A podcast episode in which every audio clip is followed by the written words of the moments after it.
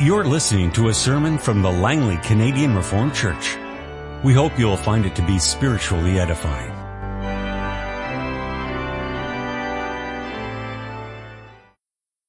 So now turn to our scripture readings this morning. We have two of them in connection with the Canons of Dort chapter 2. First one is uh, Psalm 96. Sing to the Lord a new song. Sing to the Lord, all the earth. Sing to the Lord, praise His name. Proclaim His salvation day after day. Declare His glory among the nations. His marvelous deeds among all peoples. For great is the Lord and most worthy of praise. He is to be feared above all gods.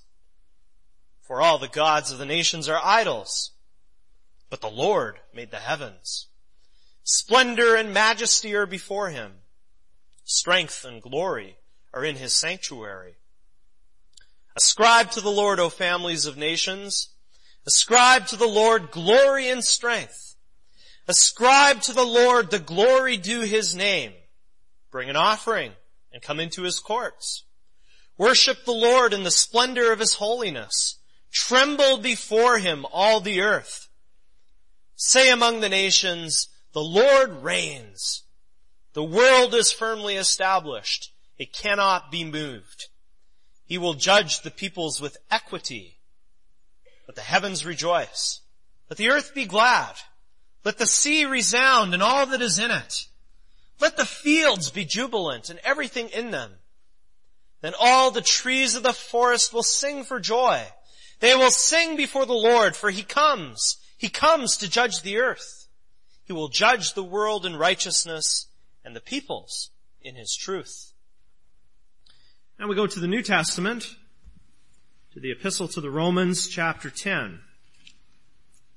Romans 10 verse 1. Brothers, my heart's desire and prayer to God for the Israelites is that they may be saved. For I can testify about them that they are zealous for God. But their zeal is not based on knowledge. Since they did not know the righteousness that comes from God and sought to establish their own, they did not submit to God's righteousness. Christ is the end of the law, so that there may be righteousness for everyone who believes. Moses describes in this way the righteousness that is by the law. The man who does these things will live by them. But the righteousness that is by faith says, do not say in your heart, who will ascend into heaven? That is, to bring Christ down. Or, who will descend into the deep? That is, to bring Christ up from the dead. But what does it say? The word is near you. It is in your mouth and in your heart. That is the word of faith we are proclaiming. That if you confess with your mouth Jesus is Lord and believe in your heart that God raised him from the dead, you will be saved. For it is with your heart that you believe and are justified, and it is with your mouth that you confess and are saved. As the scripture says, anyone who trusts in him will never be put to shame. For there is no difference between Jew and Gentile. The same Lord is Lord of all, and richly blesses all who call on him. For Everyone who calls on the name of the Lord will be saved. How, then, can they call on the one they have not believed in? And how can they believe in the one of whom they have not heard? And how can they hear without someone preaching to them? And how can they preach unless they are sent? As it is written, how beautiful are the feet of those who bring good news. But not all the Israelites accepted the good news. For Isaiah says, Lord, who has believed our message? Consequently, faith comes from hearing the message, and the message is heard through the word of Christ.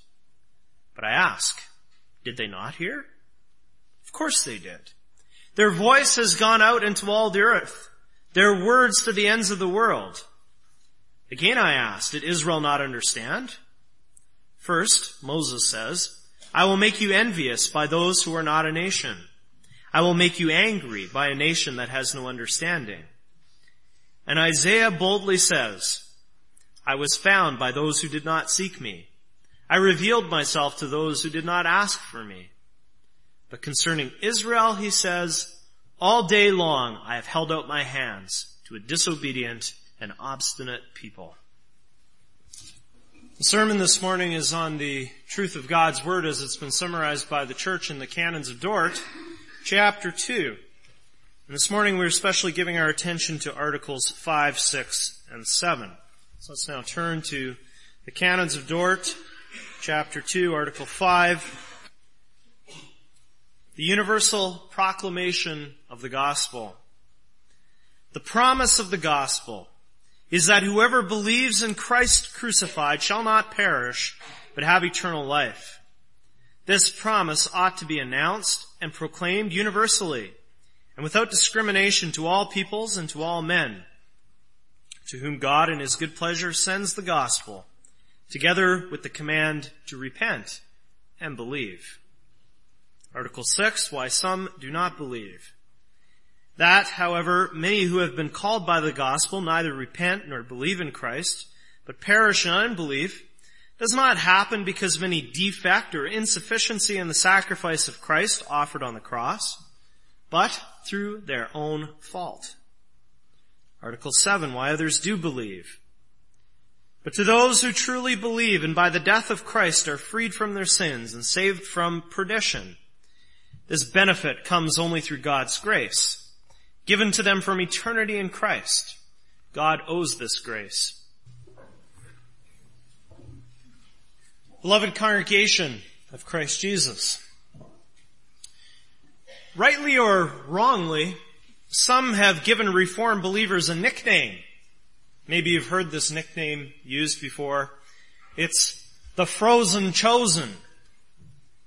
And that nickname, the frozen chosen, plays off our belief in God's election or God's choosing. And then it adds the fact that instead of being on fire, we're frozen.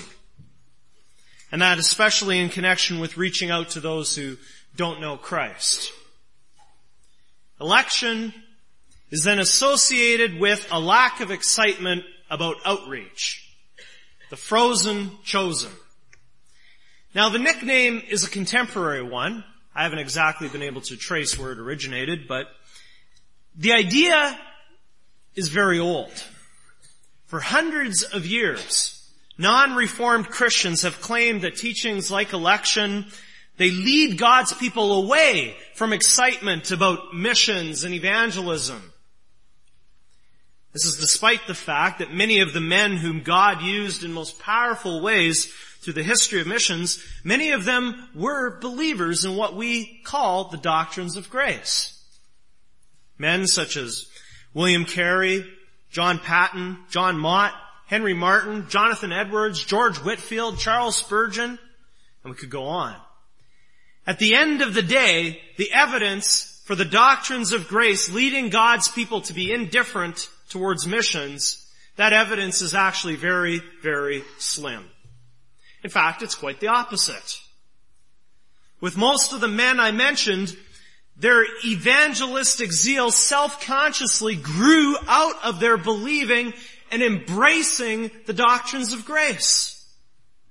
Zeal for missions and a love for and belief in the doctrines of grace, they just went together for those men. Now when we talk about the doctrines of grace, we should be clear about what we mean. We're talking about the teachings that we find in the canons of Dort. These teachings, they place God at the center of our salvation, God's grace in Christ at the center. And they've often been summarized by that familiar acronym TULIP. TULIP stands for total depravity, unconditional election, limited atonement, irresistible grace, and the perseverance of the saints. Now over the last three months, along with Pastor Visscher, we've gone through the first chapter of the Canons of Dort. The first chapter, as you may remember, deals with unconditional election. The basic teaching there is that God chooses us before the foundation of the world, purely out of His grace. And last week, Pastor Visscher began the second chapter with us. And the second chapter, as we've heard, deals with limited atonement. We could also call it particular redemption. This doctrine of grace teaches us that Christ died only for the elect, for God's chosen people.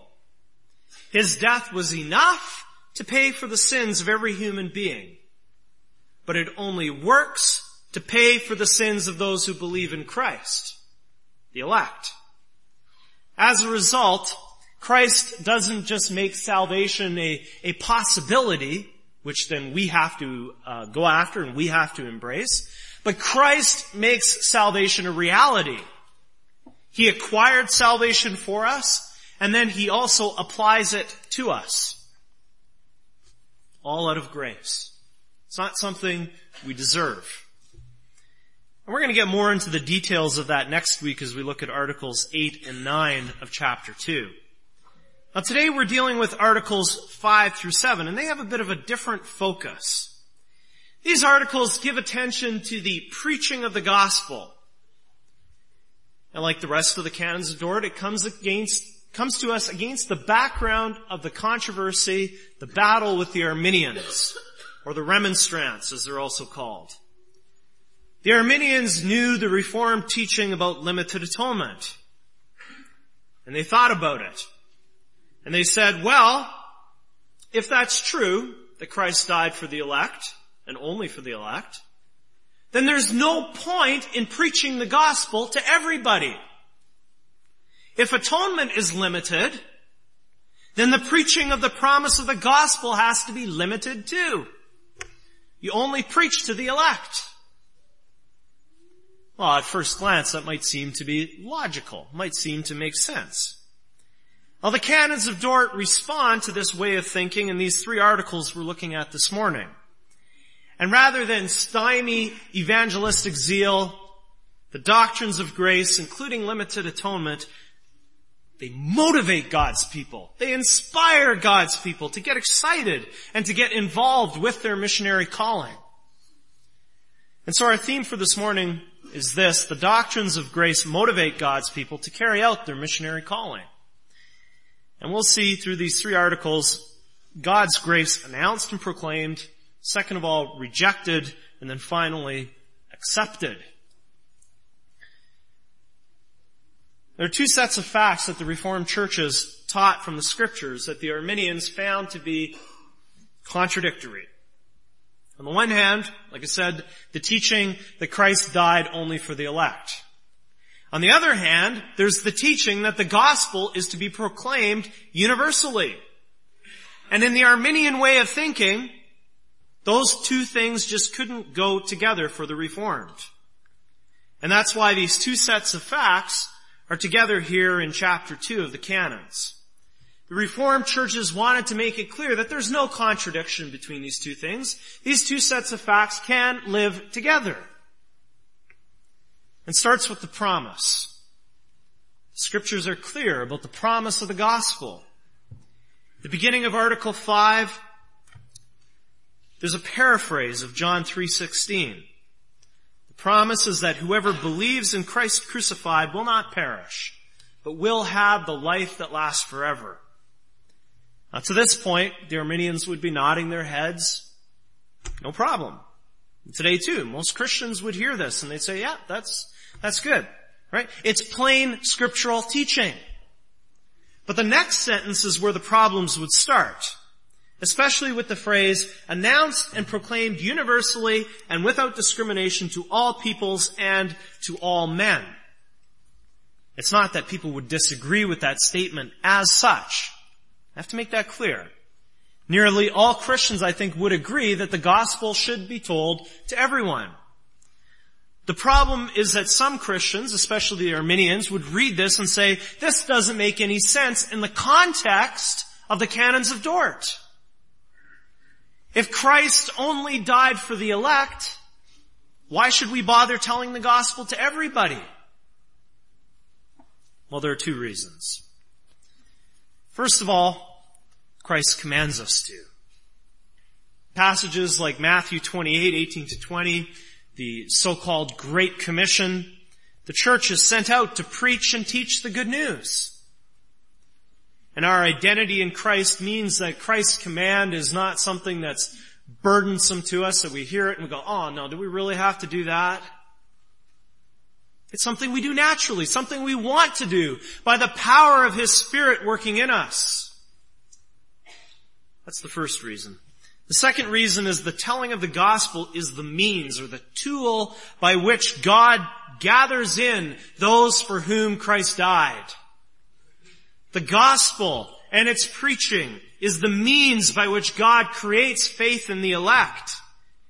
The means by which God calls them to Christ. It's the way in which Christ's atonement is applied to His people. The preaching of the gospel is the way in which God's decree of election is made to come to reality.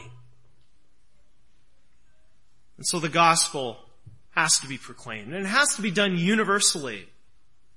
There are many scripture passages in the Bible that support that. Many of them are in the New Testament. But there are also passages in the Old Testament which compel God's people to tell about Him, to tell about His salvation to everyone. Not just to one group of people, one ethnic, people from one ethnic background, and one example is what we read from Psalm 96. This psalm encourages believers to declare God's glory among the nations, to tell of His marvelous deeds. For Old Testament believers, those were God's works of salvation. When God delivered His people repeatedly, you know, think of the Exodus from Egypt as one of the best, most well-known examples repeated instances of salvation, and that was entirely out of grace. The people never deserved it, earned it through their obedience. For New Testament believers, we have what God has done for us in Christ. Again, showing us His grace, giving us what we, we've never deserved. A new life that lasts forever. This psalm, Psalm 96, calls us to share that good news with all nations. And Romans 10, the other passage we read, speaks similar language when Paul writes about the gospel being preached to both Jews and Gentiles. That implies that God wants His word to be spread universally. Let's draw that out for a minute. You know, we have missionaries we support. Quite a few of them actually. We have missionaries working in Brazil. We have a new missionary who's just arrived in Smithers. We have our local urban missionary, Reverend Dong. But brothers and sisters, look around us. There are many in our communities and broader surroundings who've never heard the promise of the gospel. I'm positive that you could go into certain neighborhoods in Surrey and you could find hundreds of people who know nothing or very, very little about the Lord Jesus. What's the answer to this? Is it to call another missionary? Send him to the Sikhs and the Hindus who live among us? No, the answer is simpler. And it begins with you and me. It begins with us developing relationships with individual people whom God puts on our path. And sometimes we have to extend our paths a little bit. We have to get outside our comfort zone. Go places we might not otherwise go. Speak with people to whom we otherwise might not speak. Look for opportunities. Pray for opportunities. Seize the opportunities. And God will give us opportunities to speak about Christ. And how are we to do that? Well, Article 5 of the canon speaks of announcing and proclaiming. Now it's interesting that two different words are used there. Now I can't say for sure, but I think the Synod of Dort was working with the scriptural distinction between witnessing and preaching. You know, witnessing is something that all believers are called to do. And it takes place in all kinds of circumstances, all kinds of places. Witnessing can be conversational, It can take place over email or over MSN or whatever other means. Preaching is more official, which is to say that it's tied to a special office. Preaching is done by a specially appointed ambassador or herald of Jesus Christ.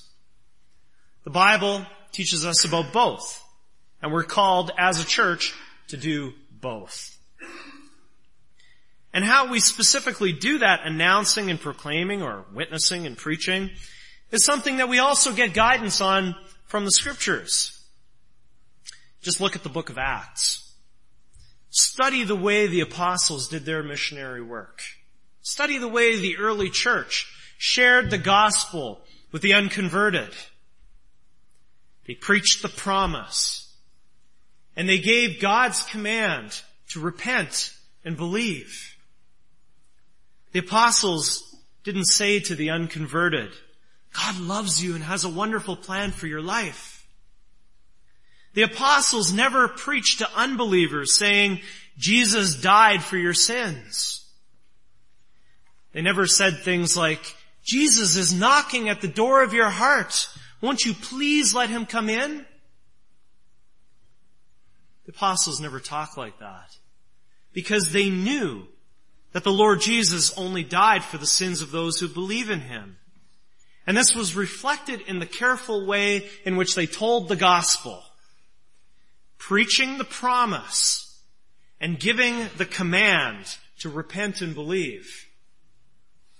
And our gospel efforts should follow along the same lines. When we get opportunities to speak about Christ, we share the promise. We tell people the beautiful promise that if you believe in Christ, your sins will be forgiven. Your life will be changed forever by the Holy Spirit. You believe in Christ, you'll have a healthy and new relationship with your Creator. You can live in His love. That's the promise. Now God says you have to repent. You need to have a change of mind. That's what repent means. Having a change of mind about your sins, about yourself, and about who God is. God says in the Bible that you have to believe in Jesus Christ. It's a command. And a command, that means that you, you might disobey it, but you're not allowed to. When the king gives a command and it's not obeyed, there will be consequences for, for that disobedience. And we're not done after we've told the gospel. Right? We prayed for God to give us the opportunity. We prayed for God to give us the words and the strength we needed. We, we asked Him to fill us with His Spirit so that we would be winsome and persuasive. And then we also afterwards have to pray for the conversion of those with whom we've talked. We have to pray. And not just pray once and just say a little prayer and be, be done with it, but pray repeatedly, pray vigorously. We pray and we put it in God's hands. Because we know that God is the only one who can graciously take a, a heart of stone and turn it into a beating heart of flesh. And when we pray for that, and when we see God do it, what happens? We're filled with praise for Him. We give Him the glory. So brothers and sisters, pray for those with whom you share the gospel. Pray and keep on praying, even if it takes years before God gives us the answer we seek. You see, the doctrines of grace are beautiful because they, they focus all our attention on God. He's the one who gives new life. That's why we're praying to Him. And when we think about limited atonement, we're reminded again that He makes it a reality, not merely a, a possibility that man has to embrace. And when we consider our missionary calling, there's no contradiction between holding to these teachings and, and being zealous for gospel outreach. Why wouldn't we want to tell everyone about a gracious God?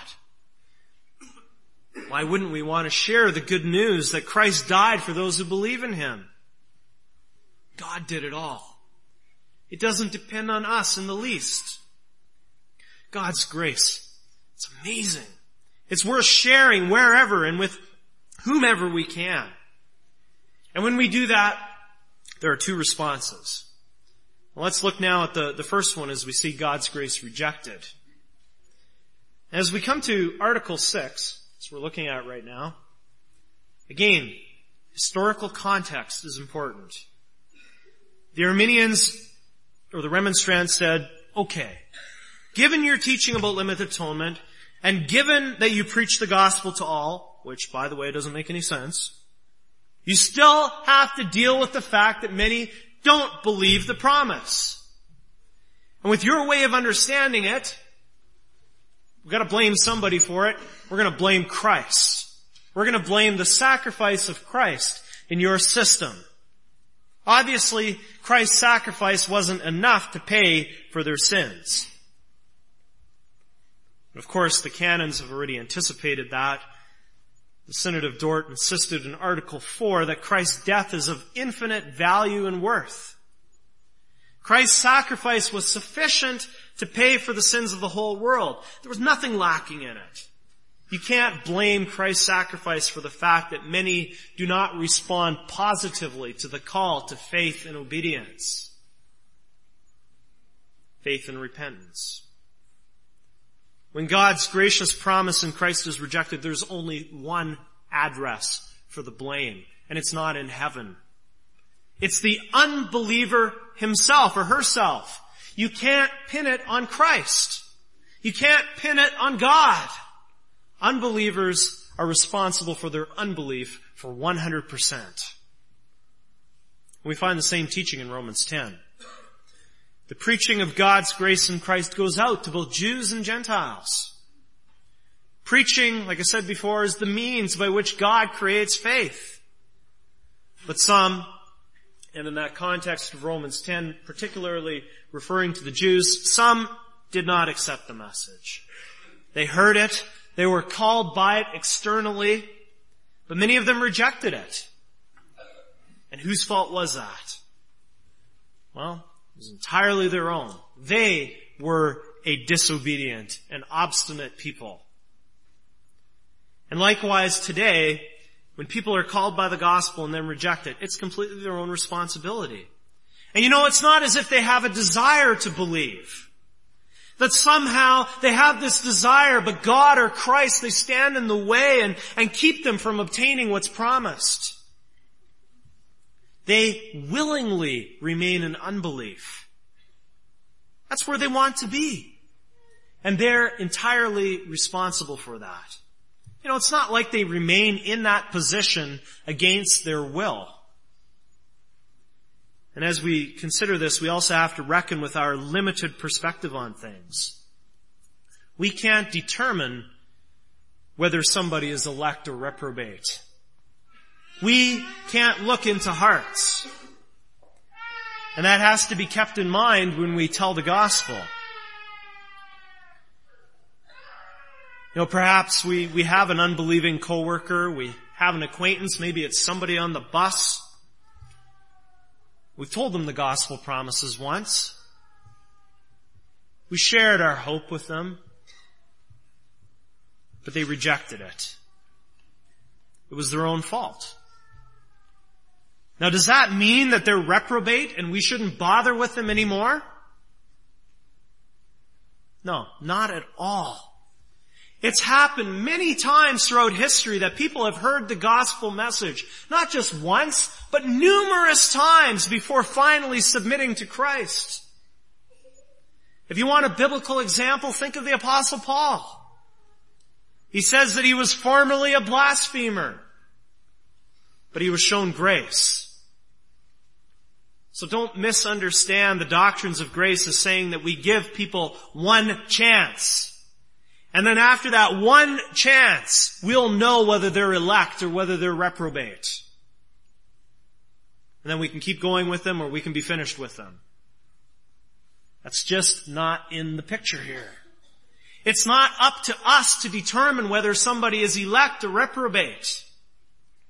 Our calling, our mandate, is to tell the good news of God's grace, to share the promise, to share the command to repent and believe. When we encounter rejection, Article 6 summarizes the teaching of scripture and tells us that's man's fault. But that doesn't say anything about whether or not there will always be a rejection and whether or not this particular person is reprobate. The whole point here is to realize that salvation is entirely of God. Damnation belongs to man in his sin. When man is in his sin, he doesn't respond with repentance or faith. He remains under the just judgment of God. That result isn't pretty. It's not something pleasant to think about, but it is a reality. And God uses the telling of the gospel to further implicate those in rebellion against Him so as to display His justice. And when His justice is displayed, then praises are also given to Him.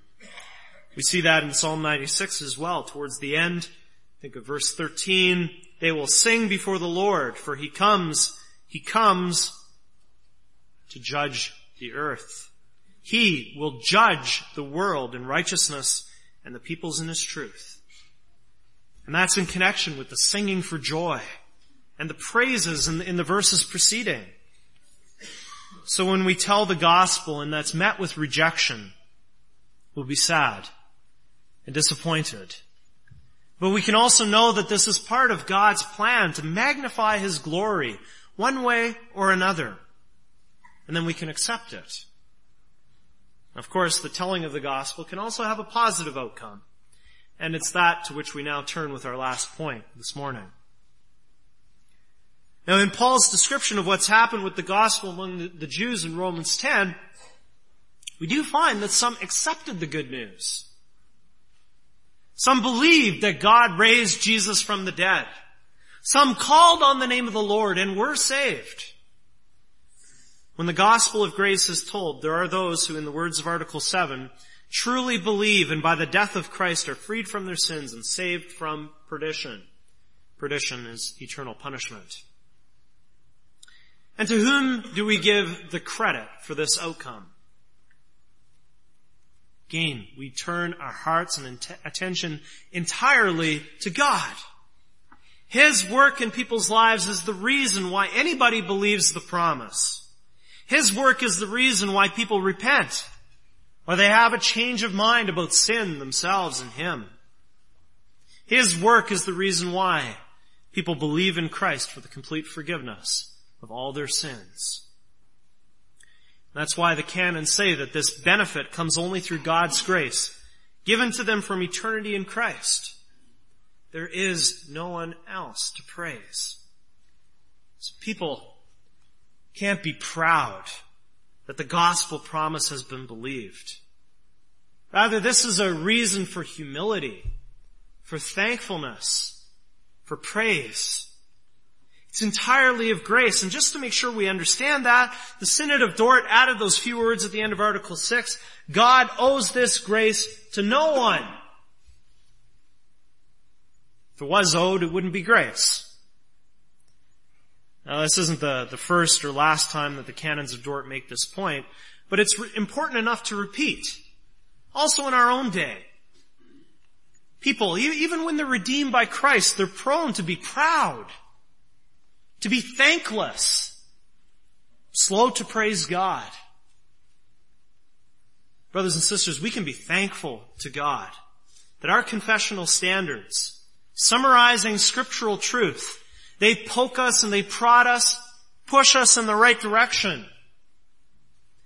Anyone who believes the gospel of grace can only attribute his belief and every other good thing in his life to the God of grace.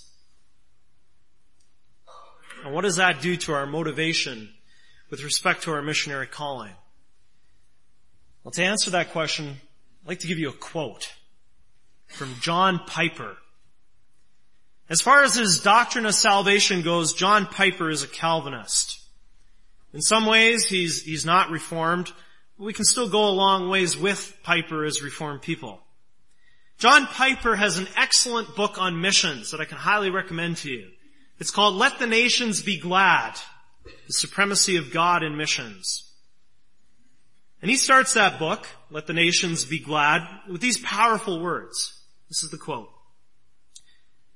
Missions is not the ultimate goal of the church. Worship is. Missions exist because worship doesn't. Worship is ultimate, not missions, because God is ultimate, not man. When this age is over and the countless millions of the redeemed fall on their faces before the throne of God, missions will be no more. It is a temporary necessity, but worship abides forever. That's the end of the quote. Worship. Well, we can, we can call them the magnification of God's glory. It's what it's all about. When we believe the doctrines of grace, we're eager to see God worshiped for being who He is. The one who gave us and all His chosen people all the good we never deserved. And we long to see the gospel message embraced by those who are called so that we can praise God more for His grace. The doctrines of grace teach us that the gospel has to be announced since it's part of God's plan. When that gospel is told, there are two responses, and each one is part of the sovereign God's plan to reveal His glory and to magnify His praises. Whether it's belief or unbelief, God will have Himself exalted through us. And that pushes us and inspires us to be faithful in carrying out the missionary task that Christ has given us today. Because we know why we're here, don't we? Why are we here on this earth? It's to live for Him. To live for His praise and honor. So you see that, that nickname, the frozen chosen, that's difficult to defend historically. Reformed believers have embraced the doctrines of grace and so been motivated to mission and outreach.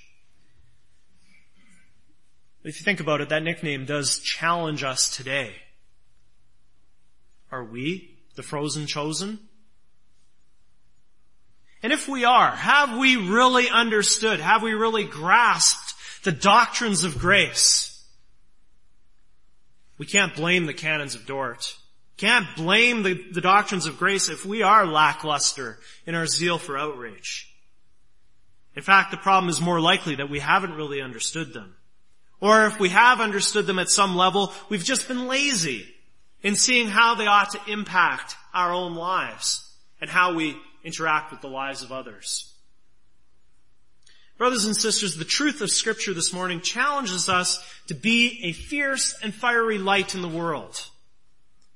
The doctrines of grace give us ample motivation to get out there and to shine for Christ, sharing the gospel, telling the promise, telling us, telling the commands to repent and believe, praying for those who hear it, praising God for those who accept it, praising God that we accept it, all for His glory. Amen. This has been a sermon from the Langley Canadian Reformed Church. For more information, please visit us on the web at www.langleycanrc.org.